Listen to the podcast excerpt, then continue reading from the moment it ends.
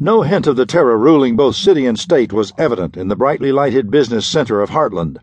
The streets were crowded with automobiles, new, bright, powerful cars.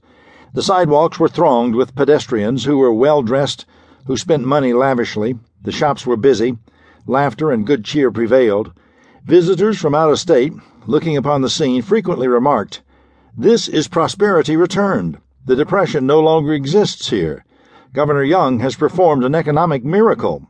These visitors did not suspect that this was exactly what Governor Young wanted them to say. They did not dream that they were being deluded with a scene enacted for their benefit by thousands of Young's hirelings. They did not know that the cars, the clothing, the money were provided by the state treasury, that the treasury had acquired it by summarily confiscating wealth from hundreds of victims who had no redress. Visitors accepted Young's Square as a true picture of prosperity, when, in reality, it was a staged spectacle, false to its very center. Behind a dozen show spots in the city, all dressed in counterfeit colors upon orders of the governor, the true conditions prevailed. Homes that were patrolled under false quarantine, jails crowded with respectable men and women who had been imprisoned without trial, in filthy buildings, herded about like animals to be bought and sold, because they were opponents of the governor state institutions packed with others who had dared voice opposition to the despotic young. Thousands being dealt scanty food supplies by ration cards, food which could be, and was, denied them at the whim of the dictator.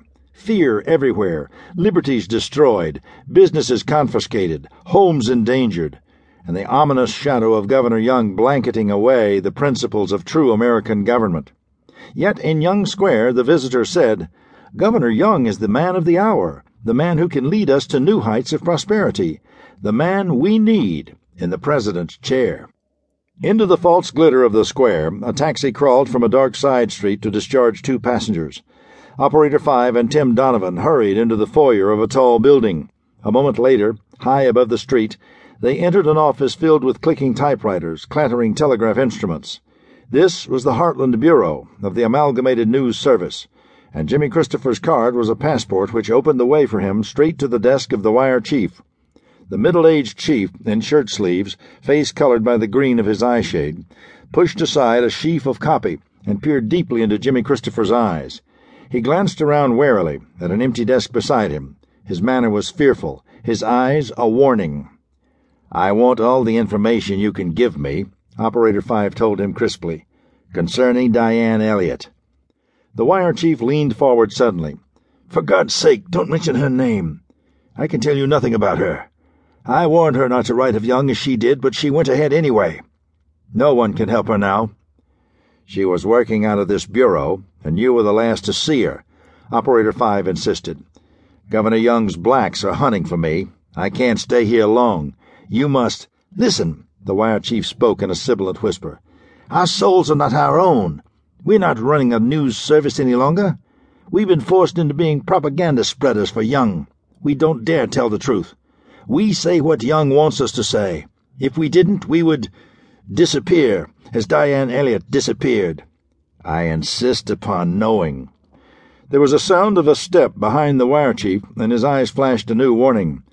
To the adjacent desk had come a man, a hard faced, black eyed person, whose gaze searched that of Operator Five. Immediately, the wire chief said, more loudly so that the newcomer would overhear, Certainly. We're in a better condition than any other state in the country. We're prosperous, thanks to Governor Young. He deserves to be elected president, and he will be. Operator 5, taking the hint, asked about economic conditions in the state. As he talked and listened, he watched the other man. The wire chief, with apparent absent mindedness, scrawled on a sheet of copy paper while continuing to echo the praises of Governor Young. In a burst of simulated enthusiasm, he leaned forward and held the sheet so that Jimmy Christopher could read. He's Young's man, censor. No word goes onto our wires without his approval. One word from him, and I would be jailed, and another young man put in my place. Be wise and forget about Diane Elliott. Hastily, the wire chief tore the sheet to bits and dropped them into a wastebasket.